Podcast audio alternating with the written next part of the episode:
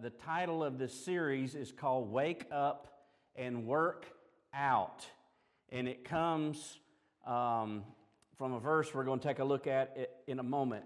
As I told you, I went to youth camp, and uh, a good thing about it because I only stayed Friday night and didn't stay last night, just able to pack up a little small suitcase and go. And uh, last night when I came in, you know, I've had a lot of work to do on this message and stuff, and I was tired. And, and so when I came in with that suitcase, I just slung it in the house. I mean, slung it in my room, right? Didn't bother to unpack it because I'm just rushed last, last night because of that, which, which is good. And uh, there are clothes in there. There are other kind of items in there that I need and they do me no good just sitting there in a suitcase unpacked. Okay? When you got saved, God gave you something incredible. May I use the expression, He gave you a spiritual suitcase full of riches, full of everything you need to live this life um, in the way that He intended you to do Jesus said, I don't want to just give you life, eternal life. I want to give you abundant life. That is, life in all of its fullness. And when you got saved, He gave you that divine suitcase full of everything you need to live the way He wants you to live and experience everything He wants you to experience in your life. Uh, may, may I say it this way?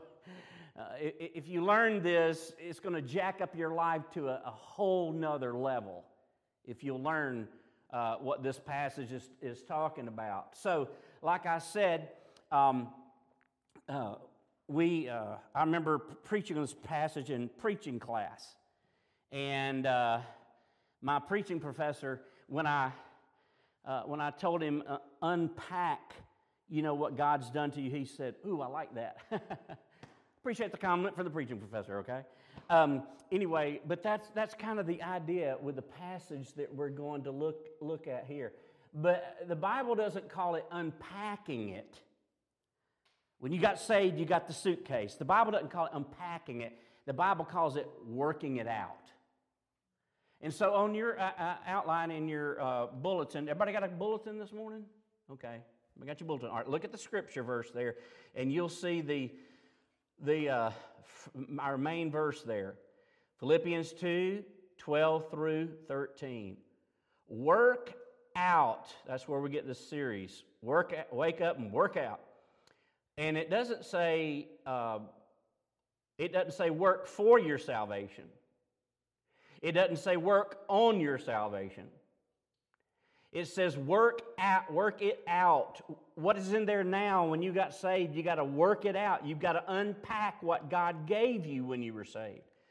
With fear and trembling. That means this is serious business. You've got to humble yourself before God as you do this. But then, oh, I love this promise. God's got a good deal for us. For it is God who is at work in you, both to will and to work for His good pleasure. Okay, now I'm going to show you kind of where uh, the overview again of this series. We said that there are three things you must realize in order to work out what God has put in you. In order to unpack all you have now in Christ, we said out of this passage first, there is God's presence in your life. For it is God who is at work in you. And remember last week, if you weren't here, or, or if, if you were if you were here, remember we said that the way that God revealed his presence in the Old Testament is totally different than the way he reveals his presence now in us, the believer. In the Old Testament, he appeared in human form to Adam and to Eve, uh, to Moses, uh, to Abraham. He would appear in, the Bible says that Moses would speak to God as a friend to a friend, you know, and, and God saw God's presence. And God would reveal himself through angels, his presence through angels, the, um, the pillar of fire by night and the cloud by day, and all the, the visions and stuff. That's the old, that is the way God spoke primarily in the New Testament. But guess what? God did something better. He came and He walked on this earth, and 12 guys, especially, got to hang out with Jesus. I think that's a, it's kind of like Jesus' Sunday school. He had 12 members in his Sunday school class, and He discipled them for three years, and they got to hang out with God. Isn't that amazing?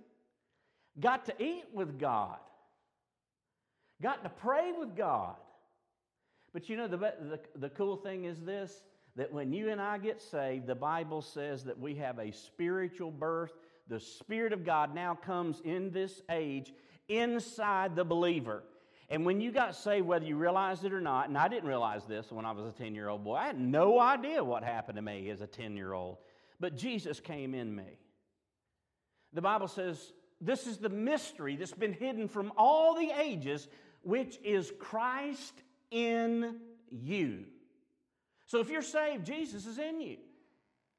And if you're going to unpack your salvation, so to speak, what God gave you, um, uh, when the moment you got saved, you've got to understand God is in you to help you do this. Okay? So we talked about God's presence in your life last week. We're going to talk about this today God's purpose for your life. All right out of this passage we read both to will and to work. What does God want to do in your life now? To will and to work. To unpack what He's got for you now, okay?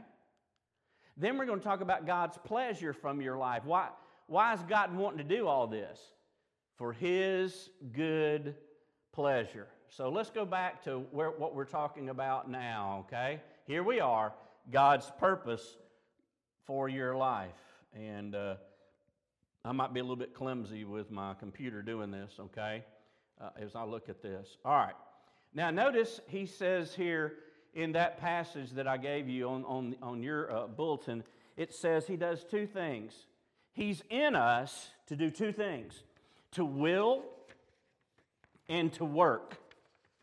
To will and to work. Now, when it says here, he's in us to will, do you know what that means? God puts in us, if we're saved, a burning desire to want to do the will of God. How can you know you're saved? It's because you want to please Him, because you want to do His will. He changes your desires. He's, God is in us to will, okay? Now, you may backslide and squelch it, but deep down inside, there's always the Holy Spirit saying, You need to be doing God's will. You need to be doing God's will.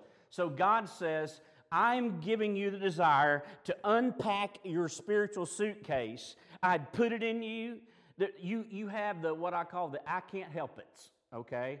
If you're saved, you, you you want to open that suitcase up and unpack it. And then it says, and, and he's in there not only to will give you that desire, he is able to give you, uh, he says, to work. That work, that work, that word in the uh, uh, Greek is the word energeon. Energeon. We get a word from that in, in English called energy. Okay? And what is energy? Energy is power. And so when God saves us, He gives us new desires one of those desires is to do His will, which is to unpack that spiritual suitcase full of all the things that we need to live the life. And He gives us also the power to do it. That's a pretty good deal. I mean, He's given us everything we need to do that. This is not an impossible task.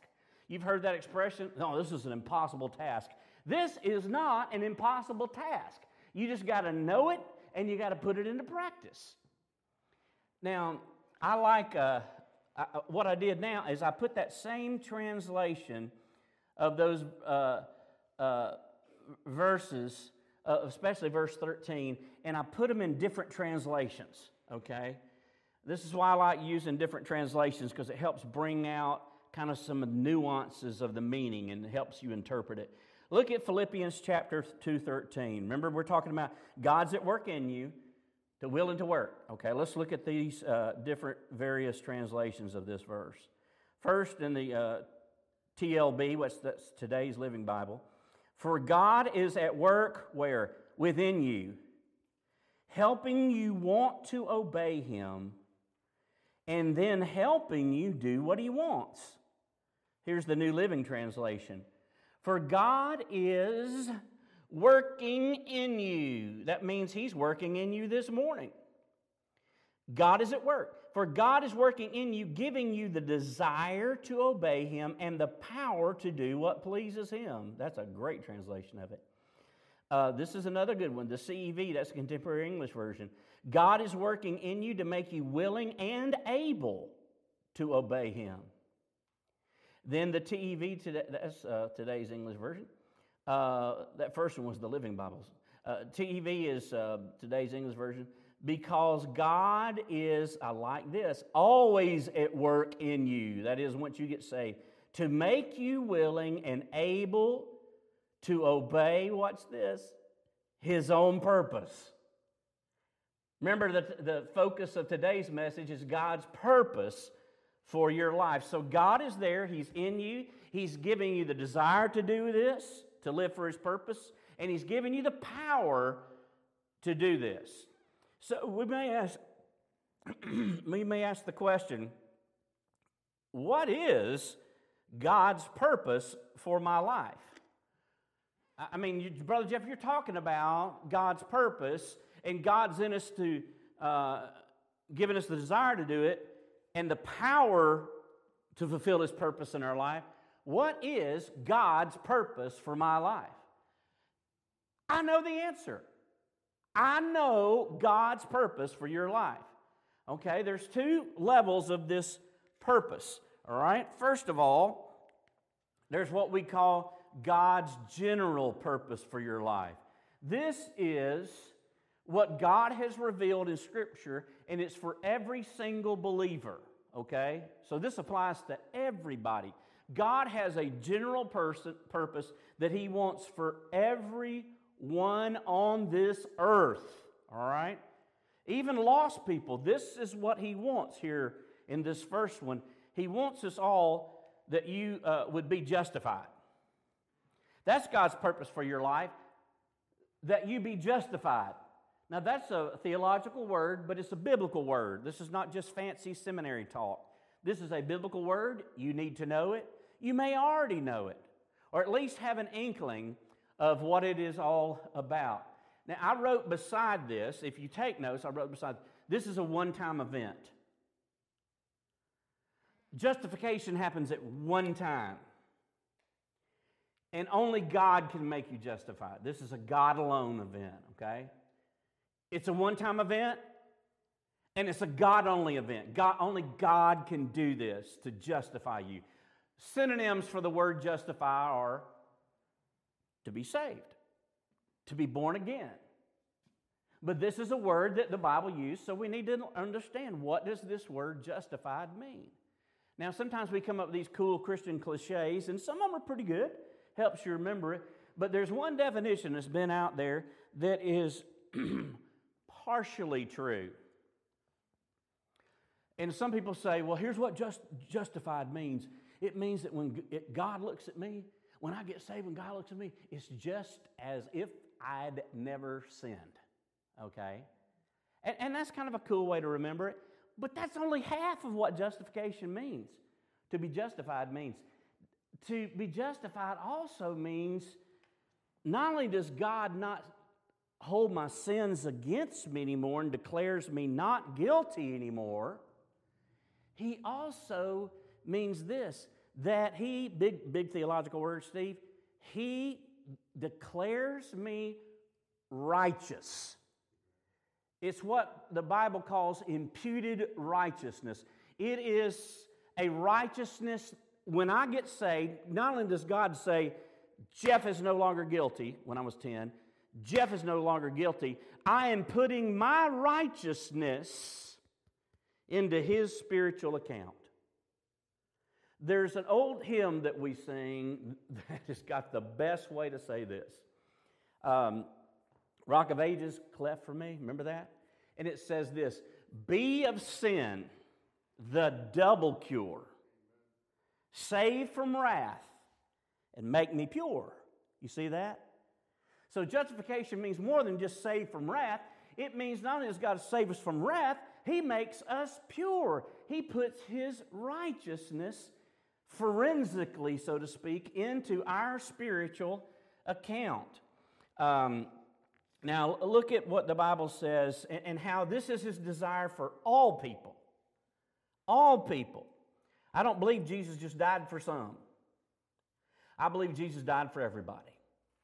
And look what the Bible says in John 3:16. For God so loved the world. I'm glad it doesn't just say for God loved the world. It says for God so loved the world that he gave his only begotten son. Literally that means his one of a kind son. That whosoever believeth in him should not perish but have everlasting life. There is doctrines now, and it's pretty uh, it's prevalent in the Southern Baptist Convention. I would say one third of Southern Baptists probably believe this. They believe that Jesus died only for the elect. They believe that Jesus died only for a select few of pe- pe- people, and uh, that he did not die for everyone. Well, listen, why, if Jesus did not die for everyone, why did he look over Jerusalem and say to them, Jerusalem, Jerusalem, how often I wanted to gather you together to me, but you would not? They made a choice to reject the goodness of God. I believe Jesus died for everybody. Then look at 2 Peter 3 9. Um, the Lord isn't really being slow about his promise to return as some people think. No, he's being patient for your sake. He does not want anyone to perish. So he is giving more time for everyone to repent. Don't you sometimes just wish, oh, Lord, why don't you come back? Please come back. Lord, what are you waiting for? you know what he's waiting for? He's waiting for more people to get on the lifeboat Jesus Christ. We're on a sinking ship, this world. It is the Titanic. We are going down, but Jesus is the lifeboat, and He wants everybody. He wants everybody to be on that lifeboat. Not everybody's going to be on that lifeboat boat, boat, but He wants everybody there. Look at 1 Timothy 2 4. He wants all people to be saved and to learn the truth. So, what is God's will for your life? The moment you're born, God, well, God's will has always been there since eternity past, but in a practical sense in your life, God's purpose for your life is that you be justified. So, you know what? That's why we pray for those kids. And that's why we pray for others here and some other people that I'm working on, praying that they be saved, be justified, because salvation is not something with something that you have the capacity to do. Salvation is something outside of you. You have to be declared not guilty and declared righteous at the same time. That's called justification. It's like two sides of a quarter. All right, now here's the next thing. What is God's purpose for your life? Now, after you've become justified, here's the second fold uh, a, second of this threefold thing I'm showing you is that you be sanctified. That you be sanctified. Have you ever noticed that uh, um, a lot of churches they will call a place like what we're gathering called their worship center? That's now the modern cool word for that, the worship center. You know, I guess it's because the way I've always grown up, I've always called it the sanctuary. Do you notice what that it has that same prefix to it, S A N C. A sanctuary, what, what is this? This is a special room we set aside to worship God. It's a different kind of room. And uh, it, it, cracks me up sometimes the sometimes some of the youth, you know, a lot of them are so unchurched background, they'll, they'll say, uh, uh, yeah, I remember one time uh, we were down there in that What's that big room we meet in? I said, The sanctuary. they don't know what to call it, but you know, they know there's something different about that room. And God says, when once you get saved, now He wants to make you different from everybody. Not weird, but different. Um, now, as justification is a one time event, sanctification it is a process that begins once you get saved. It, it, it has nothing to do with whether you're going to heaven or not. That's justification. This has to do of whether you're going to be obedient to God and let God make you into His Son's image. That's the, the, the simplest way to d- define sanctification is this this is God's process to make you more like Jesus. And it is a lifelong process. Um, think about uh, this. I used to be, you know, an art major, and I was not really good in, in school. I was good at art, obviously, but I didn't. I didn't like. Uh, I didn't like school. I mean, the whole time I was there, it's like, why are we doing this? Why are we doing this? You know, why do I have to learn algebra? Why do I have to learn English? Now I regret it. You know. But back then, it's like, why are we doing this? I'm just filling out busy work. And get, give me my degree and get out of here. And to some to some, uh, I mean, I understood it more in Bible college and seminary, but still, there was this part of me was like, get me out of here, get me out of here, get me out of here. But um, one of the things that I actually excelled in in school, believe it or not, when I was in college, when I studied art history, started st- studying art history, man, I just, I loved art history, and it just caught me. And so I began, I just did really well in art, art history, just aced that with flying colors, okay? And the professor asked me, I was the art professor's assistant, but he asked me, There is a girl here from Iran, and she really has trouble learning. Would you tutor her in art history? And so I, I met this little girl from Iran, precious little girl, and um, sweet as could be. And uh, so we, uh, now this is when I was not even walking with the Lord, but, but anyway, I, I, I gave her some flashcards. We made up some flashcards and I quizzed her on it, you know, and I, help, I helped her. And one of the things, and so I got to know all these paintings, these famous paintings, the era, the time frames of different art, uh, Baroque, and uh, all, all these kind of things, and uh, period, and the um, but one of the thing, one of the things that I remember is the statue of David. And I had tried to do I, I, some pottery in art class, and I did okay with, with pottery. But to look at what used to be just this big block of stone to be chiseled away and polished into an absolutely perfect figure of a man up there on, on that stone. It started out as a block, it ended up in the image, clear image of a man. When you get saved, guess what? You're just a blockhead, okay? You're just a big block. And what God starts doing once you get saved, God begins to take the old chisel out and begins to chisel away everything about you that's not like Jesus. And He does it all of your life, and until you become fully mature, and this is what we're going to talk about here, but He's always going to be chipping away at you. Everything that's not like Jesus. That's what sanctification is. Now, unlike salvation, God alone does that. I mean, justification. Sanctification is a joint deal. It is God giving you the desire to do it and the power to do it, but you, just because He gives you the desire and the power to do it doesn't mean you avail yourself of that power and the desire. And so, what you've got to do is now you've got to cooperate with God for this to happen in your life. See, some of you, you know you're justified, but you've not moved on to the second thing of really letting God, deep down in your heart, mature you and sanctify you, set you apart. I wrote down uh, uh, how does God do that? I mean, how does God sanctify us? Okay, you, just, you can just listen to these, you won't have time to write them down. And what is our part? God's part is to will it in us and to make it work and give us the power, but here is our part. This is how we cooperate with God.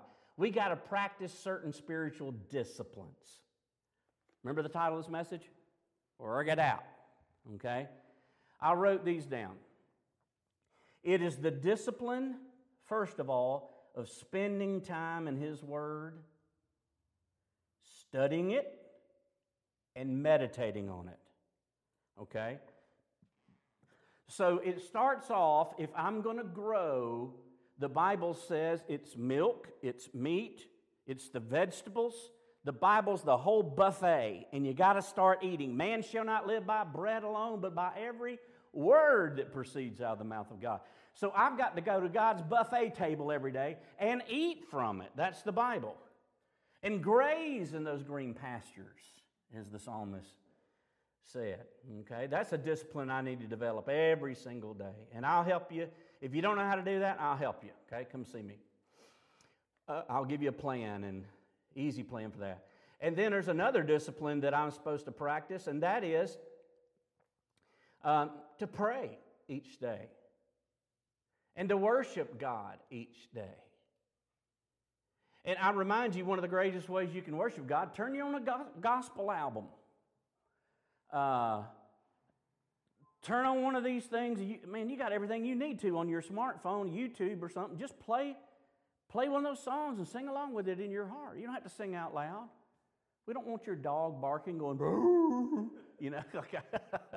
just, just sing it, sing it in your heart. The Bible talks about singing and making melody in your heart. Um, you can take a hymn book. I don't care. We got enough hymn books. You can take one home if you want to, and just read some of those hymns and sing it. We need to do that. Then uh, there's public worship. Uh, this, is a, this is a discipline. This is something you have to do. Now, God's not going to float you down here. You've got to choose to do this, to be here. And then obeying Him, what He tells you, trusting Him with your needs, and then letting God take the circumstances in your life, the good circumstances, the bad circumstances in your life, and use it as His chisel, chisel to shape you to be like Jesus Christ. I like this. This is God's chisel right here. Romans 8 28. Take a look at it your, in, your, in your outline. And we know that God causes everything the good and the bad, the pain, the tragedy, the great times. God causes it to work together, not by itself, but together, for the good of those who love God and are called according to his purpose for them. What is his purpose? Verse 29. For God knew his people in advance, and he chose them to become like his son. God's purpose is he chose us to become like his son, and the first way he does that, he justifies us but then, and only God does that. But then He sanct, uh, we need to be sanctified, and we do that as a divine cooperation between us and God as we practice those spiritual disciplines. And his, He gives us the will to do it, and the desire to do it, and the power to do it. Okay, next. God's purpose for your life is that you would be glorified, that you be glorified. Now, as Justification, if you're saved, that's a past one time event. Sanctification is what's happening now if you're a Christian and you're cooperating with God. But glorification, or to be glorified, is a future event. And it's going to happen either at the rapture, when we're raptured up, or it will happen if, if, if you pass away before the rapture, God will glorify you. And it also is a one time event. Remember, justification, one time event. Sanctification, cooperation with you and God. Glorification is a one time event that God does and perfects His work in you.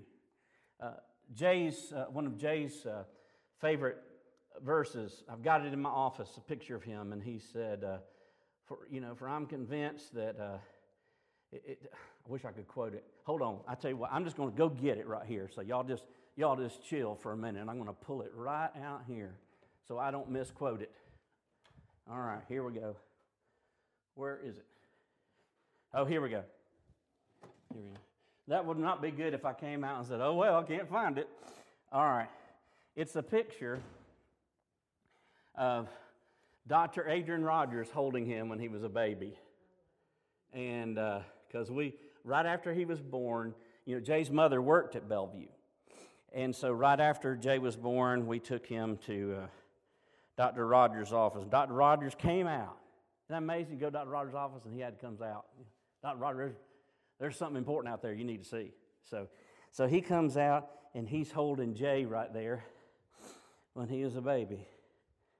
I mean, that's a to me that's as big as Billy Graham holding Jay. You know what I'm saying? Because uh, I mean, he was, a, and so, uh, um, and then I've got a picture here. I, I forgot if I showed you this, but it's a picture of Jay standing in front of the Pacific Ocean in Nicaragua.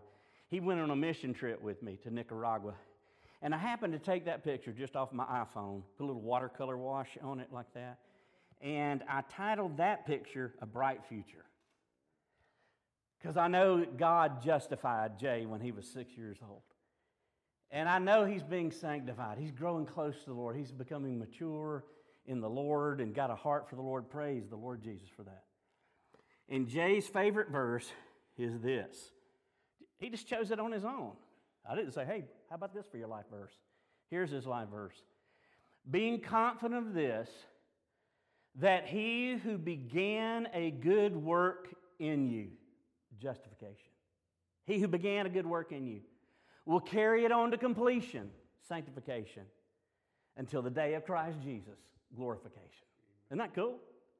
And so, um, uh, anyway, that, that verse that he chose reminds me because it has all those three things in it right there.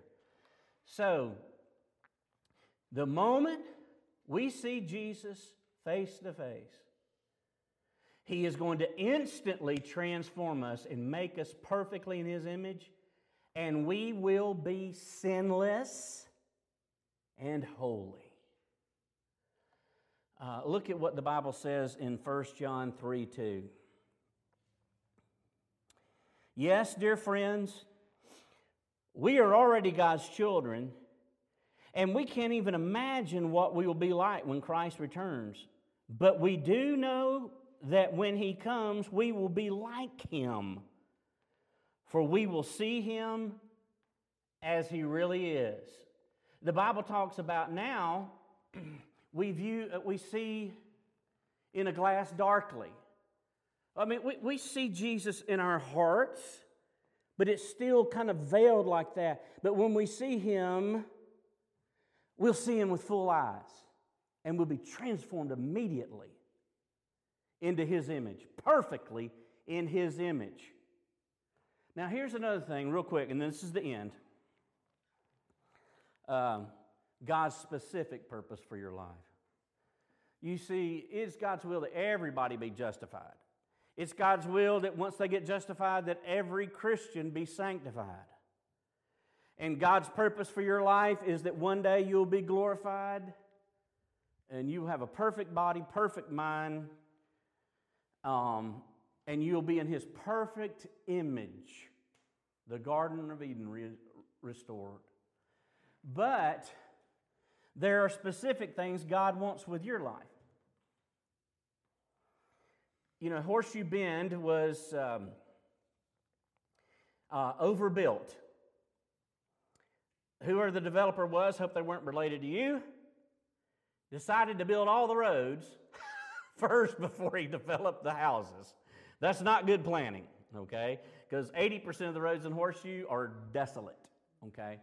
But usually, what a developer does is he lays out a plan of all that he wants to generally do, do there. You know, we're going to put a pond here, we're going to put a swimming pool here, we're going to have a tennis courts here, we're going to have, a, you know, uh, uh, all these kind of things, uh, golf course, whatever. Now, I'm talking about in a fancy subdivision. We're not talking about my subdivision, okay? But developer lays out a plan. That is his general plan. But then as he's developing, um, that, that is his plan right there. But then he has somebody else comes along, and he works with them architects a specific plan for your house. And each house is different. The general plan is the same for everybody. But the house has different plans and floor layouts and different kinds of cabinets and flooring and all those kind of things God's general purpose, that's like the development. God's specific person, it's what's God wanting to do in your, in your life. Look what it says in Ephesians chapter 2, verse 10.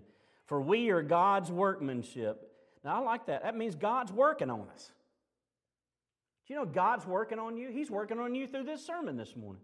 For we are God's workmanship, created in Christ Jesus to do good works, which God prepared in advance from eternity past for us to do. You know, I told you about uh, Remy and how Remy said, You know, I just need to get, I mean, popped out of the blue. I had no idea this was in his heart.